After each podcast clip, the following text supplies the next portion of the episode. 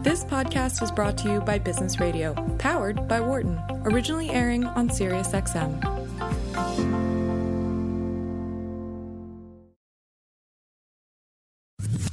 From the campus of the Wharton School in San Francisco, this is Launchpad on Business Radio, powered by the Wharton School. Here is Professor Karl Ulrich. Welcome to Launchpad on Business Radio, powered by the Wharton School, SiriusXM, Channel 132. I'm your host this week, Karl Ulrich. I'm Vice Dean of Entrepreneurship and Innovation at the Wharton School, where I teach entrepreneurship innovation as well as product design. I co host Launchpad with Rob Conybeare. Rob is managing director of Shasta Ventures, a leading Silicon Valley venture capital firm. And Rob and I switch off hosting duties, mostly broadcasting from the Wharton School campus in San Francisco, sometimes from, from Philadelphia. I'm lucky to be in San Francisco today on a beautiful day and really looking forward to our show. The basic idea behind Launchpad is that while Rob and I both believe and understand that entrepreneurship is intrinsically a risky endeavor, after all, you're doing something that hasn't been done before typically, there are some things you can do to increase your chances of success. So, the basic idea behind the show is we bring in each week typically four entrepreneurs. We talk about the challenges they're facing in launching and growing their businesses, and we look for opportunities to underscore tools, principles, methods, and approaches that we think can can really help you improve your chances of success. Some of you are in fact entrepreneurs engaging in this journey yourselves, and we definitely speak directly to you. And some of you are thinking you might want to take the plunge. And so we hope to give you a realistic window into the world of entrepreneurship. And probably most of you are just interested in what's new in business. And that's certainly one of the things that really attracts me to entrepreneurship is just the excitement and intrinsic interest in doing something new. But to start off the show, I'm lucky to be joined on the line by Jim Brady, who's the founder and CEO of Spirited Media. Jim, welcome to Launchpad. Thanks for having me. All right. So first things first, I guess I'll just point our listeners to your to the parent company website, which is spiritedmedia.com. Just the word spirited and the word media.com, no hyphen or anything like that. Spiritedmedia.com. Uh, Jim, give us the elevator pitch for Spirited Media. It's a sites for people under the age of 40 in urban and urban I think we, you know, having a long career in the newspaper business, felt very strongly that there wasn't a that's um, all right, Jim. So, so we're having a little bit um, of a. I've got a. I've got a lousy connection with you, so I'm hoping that that just uh, intermittently gets better. But um, I want to. I guess while while we work in that line, uh, just to reiterate, Spirited Media is the parent company of a couple of of local media sites, and we're going to probably talk about those in in in turn. But uh, the initial target markets are Philadelphia, Pittsburgh, and and Denver, and um, and it, it, while our listeners, while we're working on that line, the you could go to the let me give the, the URL for at least the Philly uh, site, which is Billy Penn. Uh, which refers to uh, Billy is short for William Penn, who was the uh, essentially the founder of the of the city of of Philadelphia. So billypenn.com. Let's see, Jim, or have we got you back? Okay, okay. So Jim's Jim's still calling us in on a, on a line. So this is a really uh, topical uh, segment because of the major transitions that we've been having in the media industry. And I think it's a. I'm particularly excited to get Jim's perspectives because he's been in the the journalism and and media business his whole career and has really watched this remarkable transition that that began with the the internet and is continuing today. Uh, in fact, I just saw that uh, Time magazine was purchased by Mark Benioff, the founder and CEO of, of Salesforce. And uh, that follows in the footsteps of Jeff Bezos' acquisition of the of the Washington Post. And so, in some ways, we're seeing a a resurgence in interest in the media and a revitalization of some of these venerable properties. And I think there's really cause for optimism in in journalism after what looked like possibly even the death of of newspapers. So super interested to get uh, Jim's perspective on on uh, the, the the media the media business. Um, so let's see. Let me also just give you a sense of of what else we've got coming up later in the in the hour. So uh, Travis Katz, who's going to be will be joining us in the studio, is the co-founder of. Uh, okay, it looks like we've got got Jim back, which is good because um, uh, we want to connect back to that segment. Okay, Jim, let's try again. So let's just do the elevator pitch for Spirited Media again. Elevator. The elevator pitch is that there aren't a lot of uh, news sites out there for people under the age of 40 in local markets. There's a lot of national uh, sites out there aiming for that demographic, but young urban professionals do not really have uh, news organizations that are trying to attract them, and we are trying to do that. All right. So tell us about. Let's just take some of these properties. I think you've got three of them now. So why don't you just tell us a little bit about what's different about what they are and what's different about them? Well, I think I think it starts with the idea of uh, having a sense of place. I think uh, as a guy who worked in the newspaper industry for a long time, um, newspapers do a very good job of kind of being uh, of the community, but not a very good job of being with them. Don't, they don't speak in a voice that people connect to. They don't get out into the community in ways that I think are important to reach a young audience in uh, in this generation. So we we base our revenue model mostly on events and on membership, and we want people to be a part of what we do because they care about what we do rather than they're paying for access and they're paying for distribution. So it's a very different model in that regard. And I think we feel very strongly that this generation is, is seeking something different than the 40 and over generation. Okay, so why don't we take, as I understand it, you've got uh, three properties initially: Billy Penn in in in Philadelphia, and then uh, uh, a, market in Pittsburgh and a market in Denver. Yep. Let's start with Correct. Philadelphia because that's essentially my adopted hometown. Uh, tell us what, what what the user would experience, what this this. Uh, well, I think with uh, experience is, you know, they'll experience. Hey, there's a lot of things we do differently than I feel like most legacy brands do. Is we do write with a lot of voice. We're also of the mind that any piece of information that's useful to a young Philadelphian is something we should connect them to. So we're very aggressive in curation in addition to writing our own our own work, which is it sounds like sort of an obvious thing to do in a digital world, linked to other people, but it's a it's been a real sore spot for a lot of traditional media brands who don't think linking out is you know good strategy because they fear they're going to send people to other sites. So we're very much of the mindset that if you come to Billy Penn or Denverite or the Incline in Pittsburgh, you're going to find out everything that's of interest to a young consumer in the markets. And by doing that, we feel like we start to build a relationship with them that we can then leverage when we go to membership. Okay, so uh, that's that's I think a really important distinction. It lets me ask a follow up question, which is you're linking to outside content, you're syndicating and curating other information that might be relevant to your to your reader. Uh, how much of the content on Billy Penn or the other sites would be would be uh, original content created by you? We produce eight to ten stories a day on each of the three sites, and we probably link out to 20, 30 things. Some of those things are stories, some of them are YouTube videos, some of them are tweets. So probably only one fourth of everything you see is actually originated there. But an, an important distinction for me is we link to all of those things. We don't try to own any of them ourselves. We just try to be a pass through for a consumer who's strapped for time and is looking to get as much information conveniently as possible in a short period of time. Okay, so in the in the Philly market, the the biggest competitor, I, I, actually don't know, but I'm guessing it would probably be the Inquirer's site, the Philly.com. How, eh, first of all, is that true? And if so, how would you contrast Billy Penn to the legacy site? Yeah, it is true, probably. They've also been a partner of ours. We've done a couple of reporting projects with them where we jointly reported out. We did something on the Market Frankford line uh, last year where we reported half the pieces and they reported half the pieces. So, you know, I, I, I hesitate to call anybody a competitor or, uh, you know, uh, uh, my line for a long time has been media is sort of in a huddling for warmth phase right now. That if we're not trying to help each other out, then you know, it's, this is a bad time to be trying to go on our own. So I think, I mean, I think they're they they are much more comprehensive than we are. Um, they can cover almost everything in town, and I think our attitude is we can't. We have you know four reporters in Philadelphia, so let's look for places that are not being covered rather than being the 15th person standing at a press conference. If we do that, we're losing. So we're just trying to add context, and we tend to step back and do more explanatory stuff than breaking news.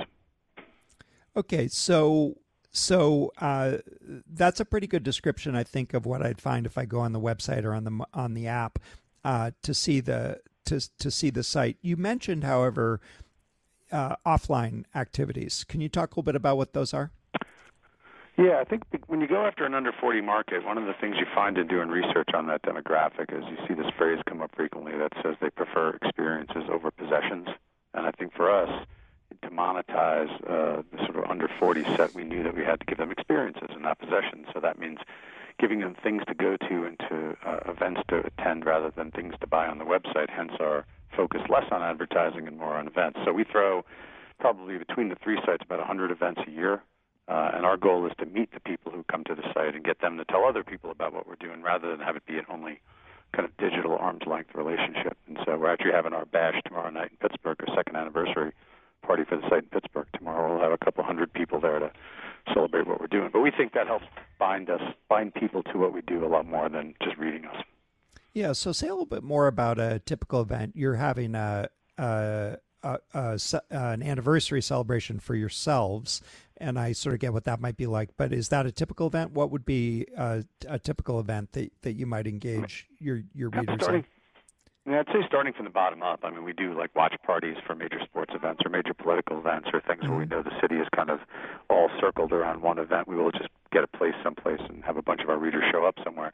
But I think when you move up the ladder a little bit, um, we do this thing called Who's Next, where we every month we honor 15 to 20 people under the age of 40 in each of our cities who are excelling in a certain area. It might be law, it might be medicine, it might be athletics and we have an event every month to honor those. It's sort of the 40, 40 under 40 thing a lot of city magazines do, but we do it every month, and we have an event tied to each of those so that we can honor young people doing good things in the city. And I think that's another ties to another thing I think we we do differently is we do write a lot of stories about people who are trying to make the city better. I think one of the struggles legacy media has, and as I said, I came from legacy media. We tend to focus a lot on the negative, and I think that wears people down sometimes. These events are a reminder of how many people who are doing good things in our cities. Um, so, uh, tell say a little bit more about the the business model. So, how do you, how do you make money, or or how do you hope to make money? So those events, uh, we get sponsors, you know, because we do them on a very uh, specific uh, subject. If we do law, for example, it's not hard to find a law firm that wants to sponsor an event where you have 15 to 20 young, uh, up-and-coming lawyers. Same thing in communications and politics. And then we do food and drink sponsorships at those events, and we sell tickets.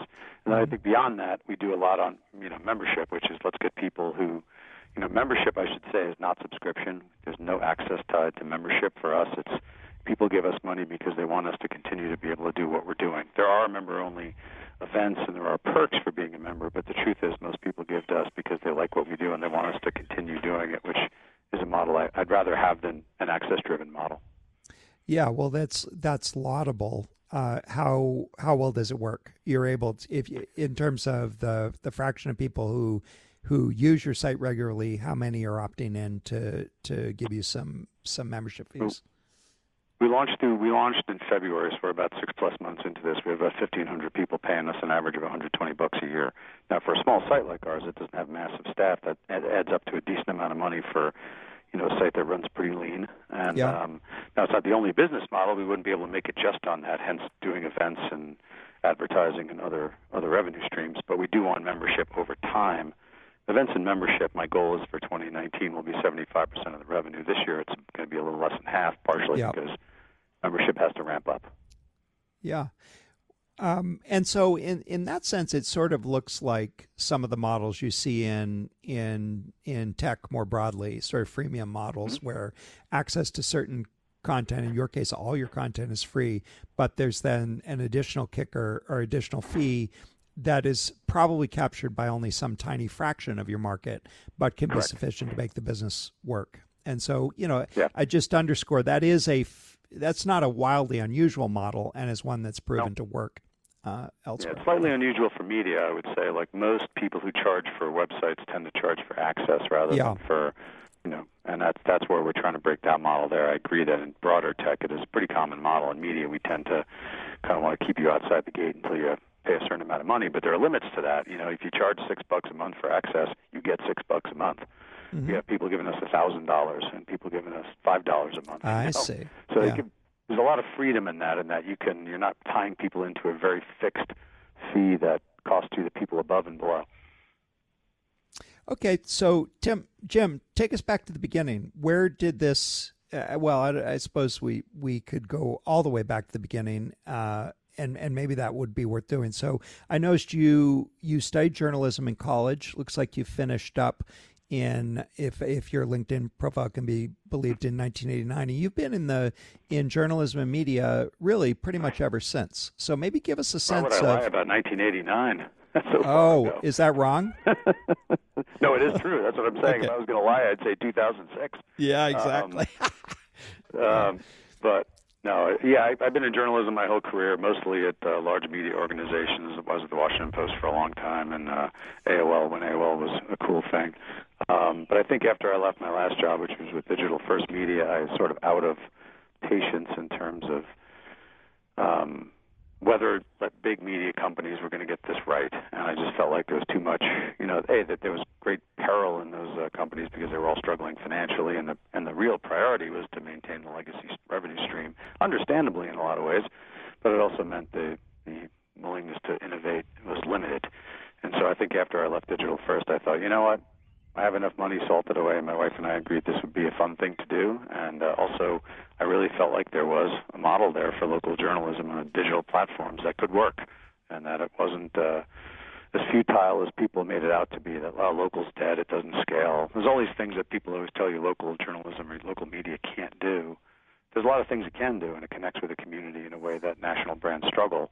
And I think that's what we're trying to monetize is that loyalty and the sense that people want good journalism in their communities. And they are willing to pay for it directly rather than pay for access. So that's that was sort of what we predicated this on. And that if you really look at the digital transformation of our society, you know, it's really under the age of 40, people experience or, or, or consume news totally differently than people over the age of 40. It's just because of the natural break of technology. And because most of these media companies are really struggling to figure out how to maintain their core audience, they don't have enough. They don't. They don't. They don't have the resources to go after the younger audience, and we felt like that was the place we should go. Yeah. So uh, let's. I, I want to just get you to sharpen that point just a little bit. So if I, unless you were a child prodigy, uh, you're not under forty. Uh, I'm not either. So we're we're describing this demographic to which we do not we do not ourselves belong, and Correct. How did you arrive at that insight that it was really that under 40? I mean, I suppose one one thing is they're the ones who who are spending money. I suppose that's one one argument. But mm-hmm. uh, it wouldn't have been a natural. Maybe just say a little bit more about how you decided on that segment as your target. Well, even as, even as a guy who uh, is 51 now, I've always felt like I've had a somewhat youthful uh, appreciation for technology and consumption of news, and so yeah. I, you know, I was on the WashingtonPost.com launch team, and 1996, and everybody at the newspaper told me I was nuts for going to this thing that was going to clearly be a fad.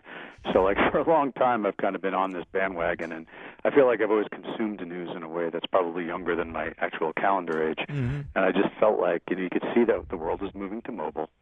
The world is moving to much more of a BuzzFeed, Voxy kind of voice and mm-hmm. delivery, and you know, and, and it was moving toward curation. It was moving toward all sorts of things that were not natural for traditional news companies. And then adding another thing on top of that is the user experience of most local television and most local newspaper sites is dreadful. Pop-up ads that load time is really slow, and and I just felt like you know we forget sometimes that just producing good journalism is not the answer to all of our problems. We have to actually be able to get that stuff to people in a way that doesn't it isn't torturous for them. And so we just kind of decided, look, let's go after something that's got voice, that's going to be designed for mobile. If you look at Billy Penn on a mobile phone versus a, desktop, it looks totally different. It looks much better on the phone mm-hmm. because that's where 80% of our audience comes from. Mm-hmm. So I think we were just looking for, like, in a way, it was uh, let's just go after all the things we know that most of the local media brands, legacy brands, cannot do. And I will tell you, one of my favorite stories is still when I raised our seed round um, I was pitching to a large media company, and I said to them, "Look, and no offense, but like part of the reason we're succeeding is we're doing a whole bunch of things that not not only that you're not doing that you can't do." And the guy who ran the company said, "That's why you're here because we know we can't do it." And I thought that was kind of an interesting response. Was we're kind of going after places that are outside their range because they have to have those user experiences. They need to deliver all those ads to make enough money to keep you know keep the uh, profit at a level that's acceptable. So I think we just kind of we were just kind of going after what I knew the weaknesses were for 20 years being in the business. Yeah, so I'm going to underscore that point because I think it generalizes pretty well to entrepreneurial opportunities, which is there are some opportunities that the incumbents literally cannot uh, pursue yeah. because they will destroy their their business model, and and they're in this awful position that they can't they can't they literally can't, and so they're either yeah. stuck with setting up something that's completely independent or allowing independent or, or uh, setting up something that's completely autonomous or allowing independent startups to go after right. these these opportunities. So it, it's a nice uh, it's a nice example of that strategy and one yeah. that I think generalizes uh, for others. And even even an example you mentioned when you set something up separate, it really has to be separate because otherwise, often even the separate things get kind of shut down when when the financial pressure tightens. Right. And I think that's why you know that's why it gets really tough to do these. Even entrepreneurial opportunities are are difficult. So take us back um, to the to the beginning. You had this insight. You wanted to do something in this space. What what did you set out? And then you it sounded like you raised a, a seed round. What did you set out to accomplish? What was the first step to validate this opportunity? Well, we didn't raise a seed round for a year and a half. So my wife and I bootstrapped it for I guess 16 months. So. Mm-hmm. Um, but you know that was the confidence we had in it. So I think what we started out with was we had to pick the right city. Uh, we knew we were going after. we were looking for four things. We we're looking for a city with a either a lot of uh, under 40s or certainly an increase in under 40s in Philadelphia. It had a massive jump there between 2008 and 2013. We're looking for dense cities because if you only have a, a newsroom of four or five people, then you've got to be able to impact as many people as you can by covering the same things. You can't. Mm. It's hard to cover, uh, you know, like Dallas, Texas, for example, which is much more spread out than a city like Philly. We wanted a place where there was enough uh, economic upside for us to build a business, and we wanted to go to a place where we felt like there was enough distress in the local media scene to uh, make some noise. So that was really the four priorities. And I, I don't, you know, I, I don't live in Philadelphia. I'm a Washingtonian. Mm-hmm. I grew up in New York, so it's not I didn't pick it for like, oh, I just happen to live here. Let's start here. It was a very yeah. strategic decision. Yeah. Well, it's uh, uh, that's another good insight, which is often entrepreneurs just start where it's convenient, and there are good reasons for yeah. doing that, but a little bit more deliberate thought, especially given that you had at least national ambition. Um, it made, yeah. made a lot of sense. Yeah. Um, well, it was funny when we were pitching too. A lot of people were very much impressed that it was not the place I happened to live, and we went out to raise a seed round that the site already existed, as opposed to trying to raise money to launch it. It was that look, we had enough confidence in this to go start it. Now we'd like to get a seed round so we can expand a little bit, but we put our money where our mouth was and got this thing up and running on our own dime, which I do think helped. and and while we're at it, let's go ahead and put a put a pitch in for Philadelphia. It is an awesome city. That's why all those young people yeah. are, are moving there. It is. it is. Um, if you're just joining us, you're listening to Launchpad on Business Radio, powered by the Wharton School. This is Karl Ulrich, and I'm speaking with Jim Brady, who's the founder and CEO of Spirited Media. Uh, Jim, I wonder if I can ask you, you know, given we've got you, and given this is a very unusual time in, or uh, seems to be a transitional time in in in media. Um, just a little bit your your own perspective on on what's going on broadly in media, and I suppose there yeah. are a bunch of threads here, but I noticed that uh, in recent years, I think I think we've given it's been really exciting to see the transformations in the Washington Post and under, mm-hmm. you know, with an unusual transition associated with a billionaire buying that paper. And then I just noticed yesterday, the day before, Mark Benioff apparently is buying Time Magazine. Uh, can you just give us your thoughts on what's happening in media and and your level of optimism for the future? Well, it's you know I am an optimist internally. It's uh, I might be a rare breed in my own business these days, but I mean clearly the for legacy media, you know the the news has generally been bad. I mean the business has cratered in the last 10, 15 years, and the ability to replace you know legacy revenue with digital revenue has not been proven yet. I think you do see the model of Bezos. Uh, you know, Glenn Taylor in Minneapolis, John Henry in Boston, of very uh, well-heeled people buying the local paper, and I do think that buys you time. I don't think it buys you time forever because they are mm-hmm. not going to be patient forever. But I, but I, so I think that's a nice model, and obviously, Jeff has given the Post amazing resources to expand not just its newsroom, though, which I think is really the under underappreciated part of what Jeff has done with the Post that he's actually really staffed up on the development side and the data side mm-hmm. and all these areas that we talked about for a long time as being really, really important, but never really put the resources behind. And I think the fact that they've developed their own content management system, they're doing amazing work in terms of mining user data. I think is actually the path to follow. I think people tend to look at this like, oh, every, if just a rich person would buy every newspaper, we'd be fine. But you know, as I always say, billionaires are not scalable either. Um, but I do think there's an element of what what he has done with the Post is actually focus on things that we really struggled to focus on in most legacy brands because we were too focused on advertising and on the newsrooms. But the data and the, the technology part have really been crucial, and I think that's a good sign of what we have to do to make it going forward. Is we have to rethink what we focus on, and that means not focusing as much on the newsrooms as we traditionally have, which as somebody raised in journalism, people kind of throw their arms up in, in horror when you say that. But the truth is, the business has changed, and our future is going to be made on, I think, mining data properly and building better technology we've done today. And obviously, the newsrooms can take advantage of that. But I think without those first two things, I think the impact of the newsrooms will be blunted. Yeah. Well, I too am an optimist, and I think these are exciting times. Um, Jim, just in a, in a, you know, we just have about a minute left, but but how's it going, and what can we look for going, in the future from Spirited Media? Going well. I mean, we've you know, it's funny. We've kind of developed into this interesting model where we make money on events, we make money on membership, we make money on advertising, but we also are starting to make a lot of money on actually, you know, sort of monetizing our knowledge. So we've we've developed a very quickly a pretty significant consulting business as well, where we help other people who are trying to figure out local uh, digital journalism, both on a legacy and a non-legacy uh, uh, types. And as a, as a result, we're like we've actually that's going to be about 30% of our revenue this year is just wow. monetizing knowledge. And I think that's one of those cases where you go where the money takes you, and you start to build this whole other business you did not realize. And it's been a joy this year for us to be able to do that. So it's going well. All right. Well, Jim, thanks so much for making the time and for joining me today. Glad to join. Sorry for the problems at the beginning. Oh, no problem. Okay, so for more information about Spirited Media, just go to spiritedmedia.com.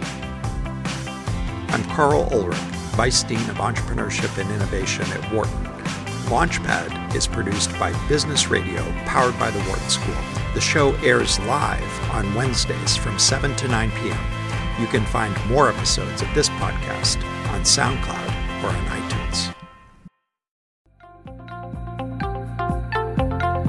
Insight from Business Radio, please visit businessradio.wharton.upenn.edu.